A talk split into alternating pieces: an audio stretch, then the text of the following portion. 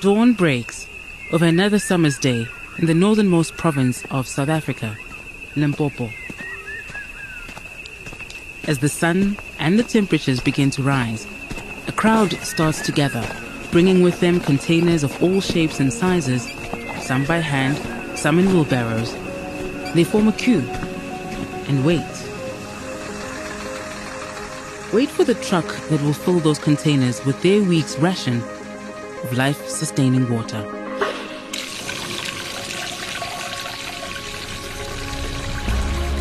This underserved community, and many like it, are a far cry from the high tech, high paced world of investment banking. But within these circles, a growing number of voices are demanding that their investment returns should be measured not simply in financial terms, but also in their contribution to society and the planet. The long term implications of this trend are vast and still unknown, but the impact is already being felt from the financial capitals of the world all the way to that village in Limpopo.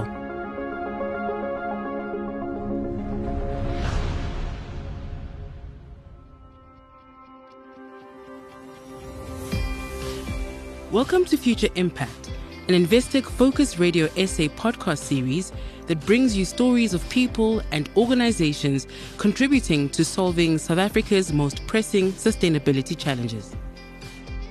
In this episode, we are chatting to Investec's Barry Shamley and Misha Mora Joshi from the Bertha Center for Social Innovation and Entrepreneurship.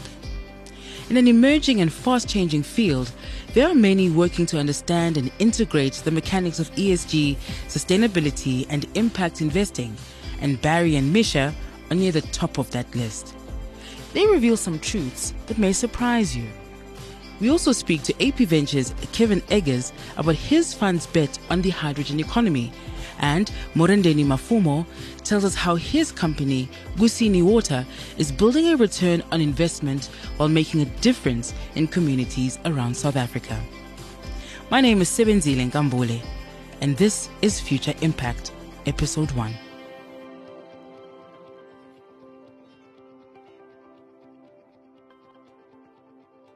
To start us off, let's unpack some jargon with Investec Wealth and Investments Barry Shamley. He is Citywire's top rated equity fund manager for the Investec BCI Dynamic Equity Fund that he manages.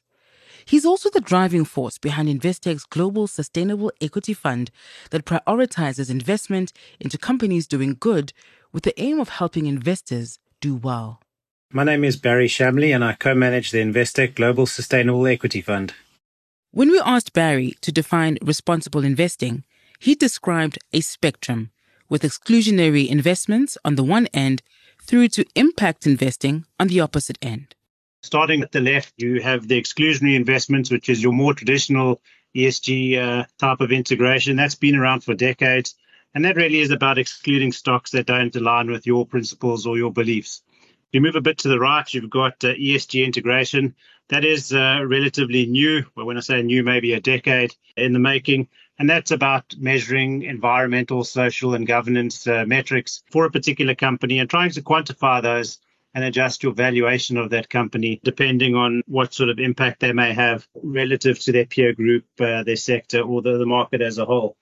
If you move to uh, the right of that, you have sustainable investments, and that's really about trying to avoid companies that might have a negative uh, externality, be it pollution, some impact on society, and then moving all the way to the right, you have impact investing.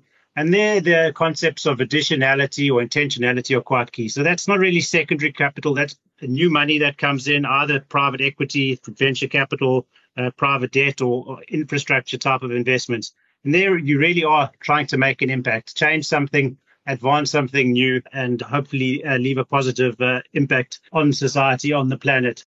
Throughout the series, we will be referring to the SDGs, the Sustainable Development Goals, which are the United Nations list of 17 interlinked goals to achieve a more sustainable and equitable planet.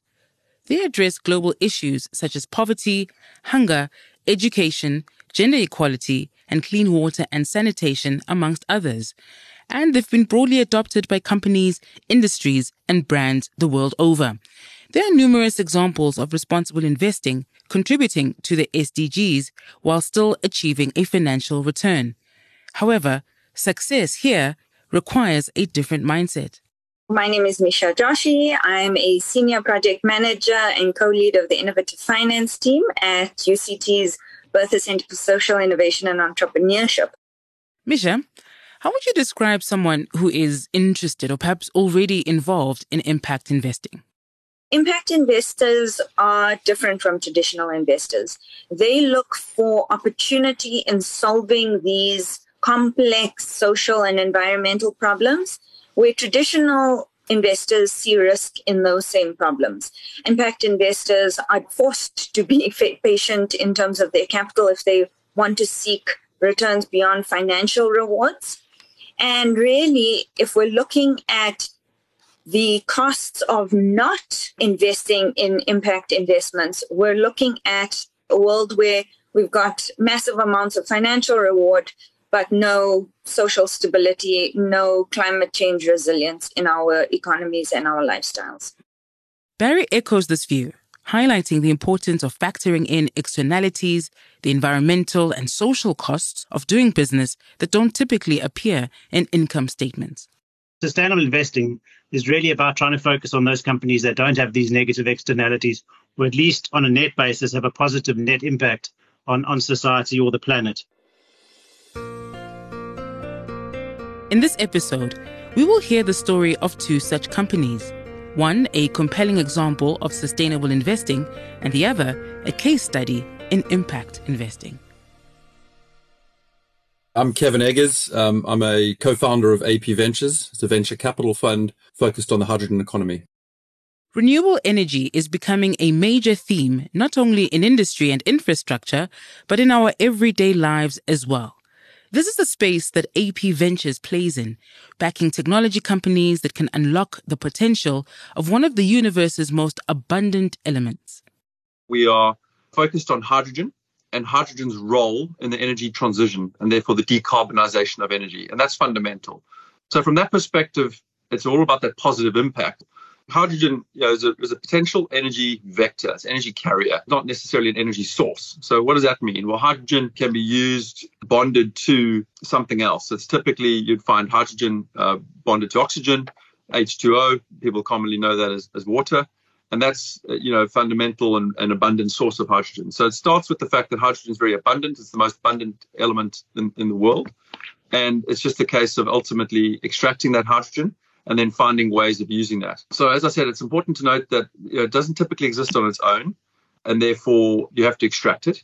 And it is also a relatively light element. In fact, it's the lightest element. So therefore, we have to compress it in order to use a large volume of it in a sustainable, you know, financially attractive manner.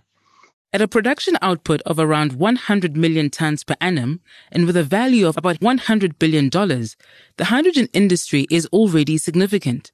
But not all hydrogen is created equal. Grey hydrogen is produced from fossil fuels, making it unsustainable. Blue hydrogen is produced using natural gas with zero net CO2. However, the tech backed by AP Ventures, perhaps obviously, is focusing on green hydrogen, which uses renewable energy to split water into its constituent parts, oxygen and hydrogen. Green hydrogen is really interesting because it's ultimately where you cannot electrify energy. Therefore, you would need hydrogen as a way to sort of decarbonize. That shows up in various chemical pathways, it shows up in steel manufacturing, it shows up as a potential way of decarbonizing aviation. So you can think about it as yeah, you might use an electric vehicle for small, medium-sized cars, lower mileage, perhaps focused on inner city routes, etc. But really for the long, heavy-duty cycles, heavy transportation, ships, large trucks, etc. That's where hydrogen is going to play a role. So it's where you cannot electrify, hydrogen will be fundamental. When it comes to hydrogen fuel cell powered vehicles, South Africa has a tremendous opportunity because we hold 80% of the world's platinum reserves. And platinum is a key input in hydrogen fuel cell technology. But that's not the only opportunity. South Africa could become the world's green hydrogen hub for three other reasons.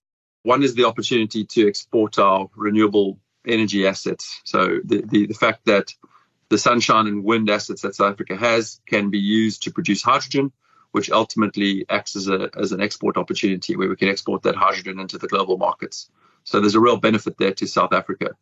In addition, hydrogen can be used to enhance the stability and resilience of the South African grid.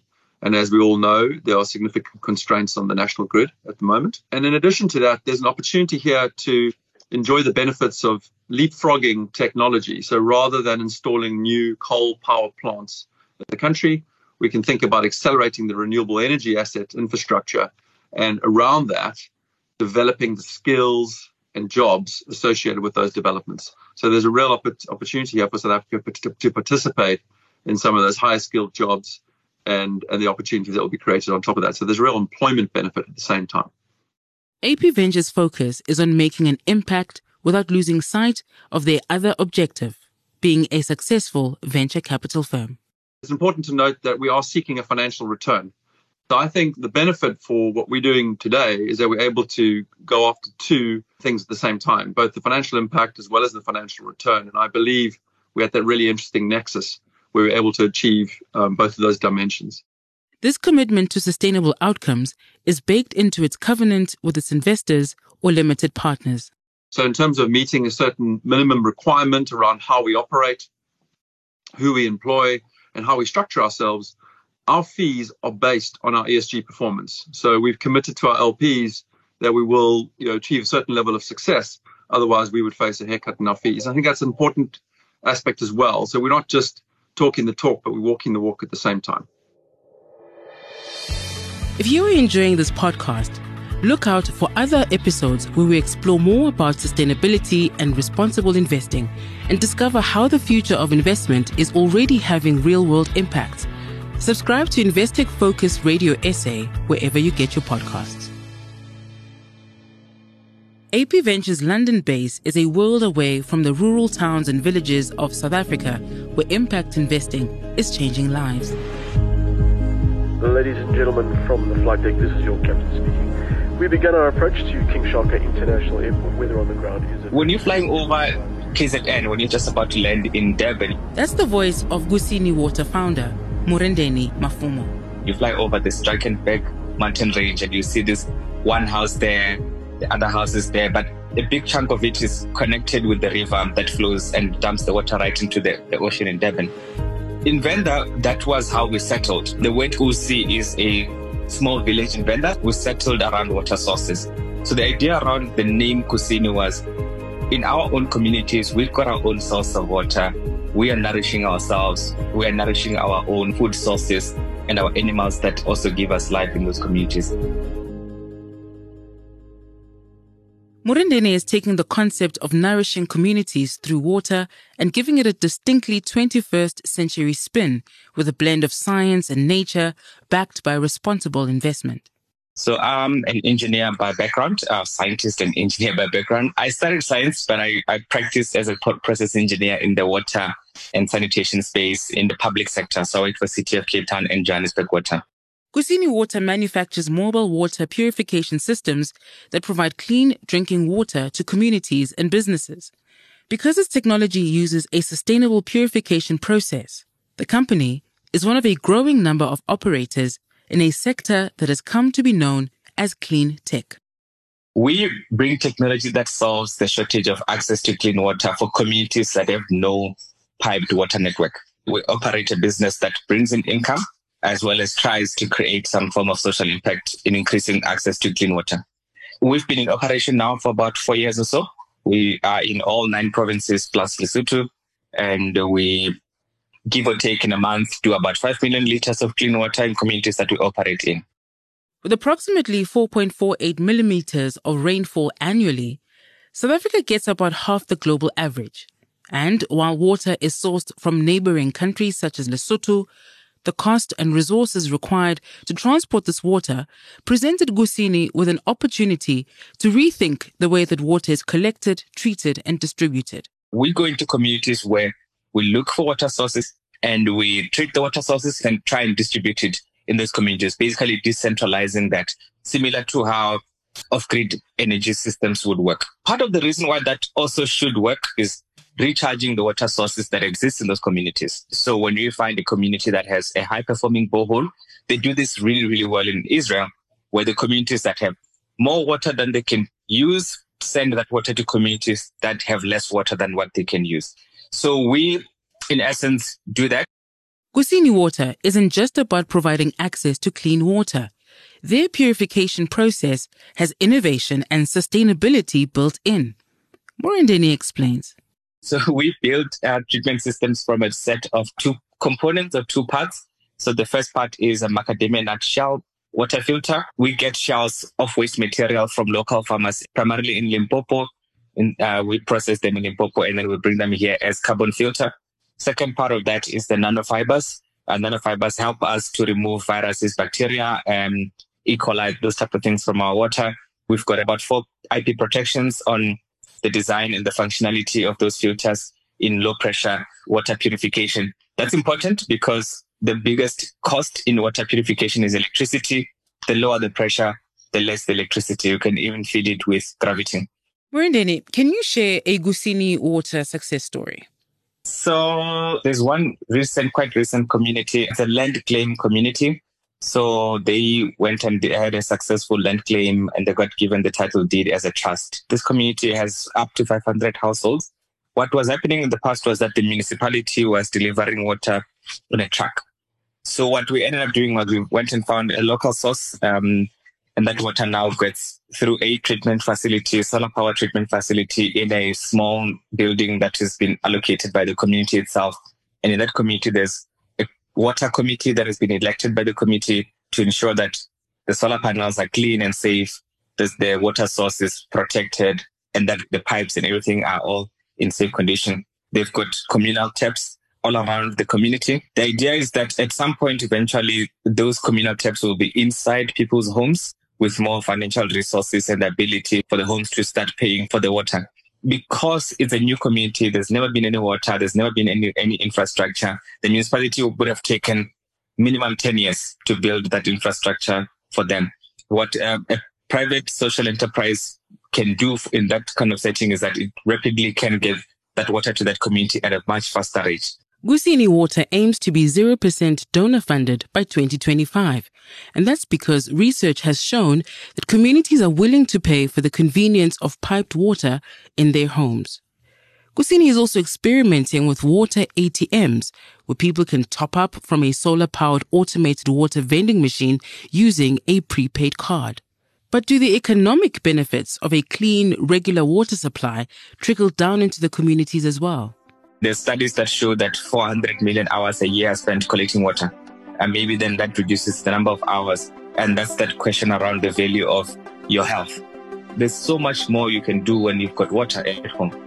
You are more employable when you've got water at home. Kids can go to school more when they've got water at home. From next generation technology that's helping decarbonize the planet to on the ground initiatives that are making a huge difference in people's daily lives, it's clear that responsible investing has the potential to deliver positive change. But can initiatives such as these really make a tangible difference given the scale of the problems we face, particularly in a developing country such as South Africa?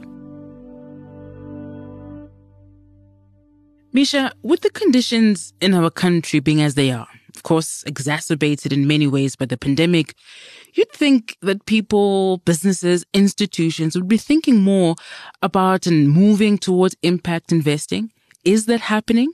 I think what COVID has done is it's kind of lifted the veil. We've realized that if I'm not directly affected by the socioeconomic and climate change problems that somebody in a lower LSM is, it doesn't mean that indirectly it's not going to come back to me. We've also seen it with a lot of the riots um, in KZN, where the social upheaval definitely affects big companies, affects me as a retailer, affects my investments for when I retire. And so I think there is a general increase in awareness. We've also got an upcoming generational wealth transfer from baby boomers to millennials is one of the largest in history. And so that is a very promising and encouraging thought that these new investors and new generation are going to be a lot more aware about these trends. I think the narrative is becoming a lot more mainstream. There's a lot more of a top down approach. So we're getting CEOs and COOs, everybody in C suite becoming a lot more aware and bringing it into the conversation. But those same CEOs are business people. And at the end of the day, they are judged on their company's financial performance. Can one use the same metrics to measure return on investment of impact investing as we do for traditional investments? Yeah, so I think some of the regular factors that uh, traditional investors look at are important regulatory certainty, political certainty. But more importantly, I think for impact investors is around the mindset and the culture shift. We need to move away from short termism into long termism that means that financiers are going to be modeling the business decisions differently, taking into account a longer period of time for more adequate financial returns. I think also the standardization of measurement of impacts. Intentional impacts that are measured are important. And so once you start getting into the nitty gritty of, well, actually, how much does a household that gets clean water benefit or what is that worth in rands? It's almost that conundrum or that that quagmire that economists try and avoid. But what is the value of a human life? Mm. And we're trying to be as objective as possible, but then also standardize the way in which we measure these impacts. Impact investing is a relatively new concept, but it's one that's already having a real world impact is also beginning to gather such momentum that Investec has created their own fund to help a new generation of investors play a role in responsible investing. Barry explains. The Global Sustainable Equity Fund looks for those companies that make that positive net impact. There are none of those negative externalities, so you can sleep well at night knowing you're getting a financial return. Uh, what we do is we invest in global equities. Our benchmark is the MSCI World the benchmark of the top uh, companies in the world based on their market capitalizations. And really, what we're trying to do is pick a portfolio of these great companies, but without those negative externalities, and then trying to beat the market by just having those good companies. So we're not looking to be too far off the benchmark in terms of our sector allocation, but hopefully you don't have any of those uh, controversies or any of these uh, bad costs on society or the planet. How's the fund doing? We've attracted a reasonable amount of investment. Uh, I think we're somewhere between 30 and 40 million dollars now, uh, which for a new fund is, is quite attractive. Uh, we've seen a tremendous surge in the renewable energy investments through the likes of uh, Vestas and the SolarEdge, as Europe is embracing uh, renewables faster as part of climate risk and as part of uh, energy security concerns with what's going on in Russia. And if you're wanting to invest in a RAND based responsible fund, you now have that opportunity too. We've recently launched a South African version of the fund. So still invests in these global equities, but it's RAND denominated and available through your investment advisor. We've put it in the South African vehicle to make it more accessible. Essentially, I think for South Africans going into the local version, I think there's a, a minimum of about 10,000 Rand. So it's, it's really accessible so there are already avenues for both institutional and retail investors to get into sustainable investment. And this creates an incentive for companies wishing to raise funds to meet sustainability criteria. But are there inherent business advantages for companies who invest in sustainability themselves? Barry, what's your view? Companies that do invest in their infrastructure, in renewable energy, for instance, not only their cost base reduces, but they also become more efficient. They've got constant electricity in uh, South Africa, for example. So those management teams that are focused on the long term will reap those benefits. They may underperform in the short term because obviously there may be some sort of capex requirements to make those adjustments to their businesses. But if you're looking for long term sustainable returns, for me, it's the only way to go. I really don't think you'll be compromising on returns in the long run by investing in companies that prioritize this type of thing. A good point there, Barry, about short term pain versus longer term gain.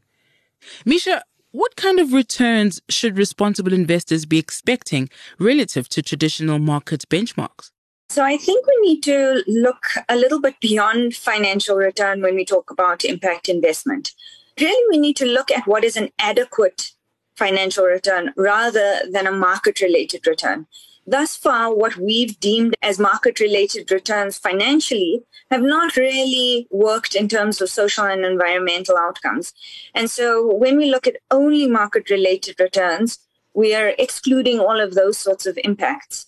Um, we need to look at adequate market returns, which impact investments are definitely capable of providing. I mean, it does it really matter that pension funds achieve these market related returns or you know, outshoot them. But then we've got retirees that are in an environment that is socially, you know, quite in conflict or in an environment where there's no clean air to breathe. Yeah, it's something for us to think about more holistically. Barry, would you like to add to that? In terms of the risks, I think it's important to understand that your portfolio will look slightly different to the benchmark. So even though we are trying to uh, beat a specific market-based benchmark, there is a risk that your portfolio will perform differently over a shorter time period. I think if you move a little bit to the right on the scale and you move into the impact space, I think you've got to accept that there will be some liquidity risk there. So if you enter an investment, you're not necessarily going to be able to exit it in a week's time. So you need to make sure that that investment sort of aligns with your capital requirements, so to speak. Like all investments, though, it's good to be aware of the realities, both for good and for bad. As Barry explained, just because a company's ESG credentials look good on paper, it's always worth doing your research. So you can have some very bad players uh, out there with uh, good ESG scores. All that's really saying is that the company, the management are managing the ESG risks well, but that can be in a terrible industry where you do have those negative externalities in terms of pollution or like massive wage disparity or whatever it may be that's creating sort of an unequal society.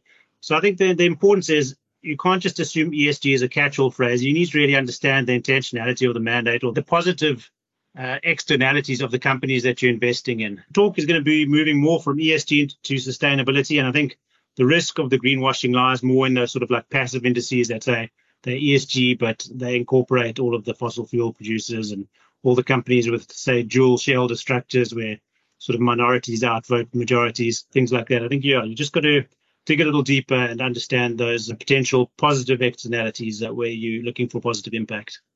Another reality check, realizing that responsible investment is subject to the same global market forces as any other investment. Here's Kevin again. I'm aware of the tremendous amount of human suffering, both in terms of COVID and you know, Russia's invasion of the Ukraine and, and what it's caused. But I would say from a sustainable investing perspective, and certainly specifically about hydrogen, I think it's been a tremendous positive. There's been a recognition, both initially on COVID, that you know any of the sort of public monies made available to support the bounce back would be required to be spent in a very thoughtful manner. So this whole concept of building back better has been baked into a lot of the public spending across the United States, Europe, and a lot of the emerging economies. I think that's an initial point to make. And then when it comes to the recent geopolitical events, suffice to say that just about every country in the world now is thinking a lot more carefully about its own energy independence, energy resilience, and just being a bit more thoughtful about where it's importing its energy from. And we've been living in a world of perhaps somewhat you know, complacent world where we've been importing oil and gas from regimes that perhaps had some questionable morals, and, and now, now that's been forced right up into the top of the agenda. Kevin's outlook on hydrogen investment is in many ways a great analogy for sustainable investing as a whole.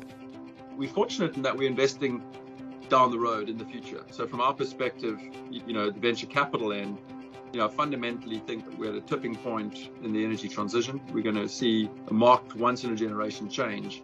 And we're investing on the other side of that opportunity where we see hydrogen playing a meaningful role, where we see energy decarbonizing on a number of different dimensions.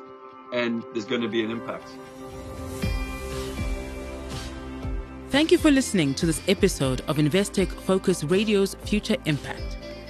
In our next episode, we'll travel to Lush Mpumalanga where we hear from the founders of the largest rhino sanctuary in the world about their efforts in building and operating a sustainable NPO. A sustainable model is not anymore something on a checklist. It's a reality we have to face when we are in South Africa and we want to do conservation. If you are not yet subscribed, you can find us by searching for Investec Focus Radio SA wherever you get your podcasts. Please don't forget to rate us if you've enjoyed this conversation. Until next time, cheers from me, Sebenzile Nkambule, and the Focus Radio team. The views expressed are those of the contributors at the time of publication and do not necessarily represent the views of Investec Wealth and Investment and should not be taken as advice, guidance, or recommendations. Investec Wealth and Investment, a division of Investec Securities Proprietary Limited, member of the JSE Equity, Equity Derivatives, Currency Derivatives, Bond Derivatives, and Interest Rate Derivatives markets, an authorized financial services provider and a registered credit provider.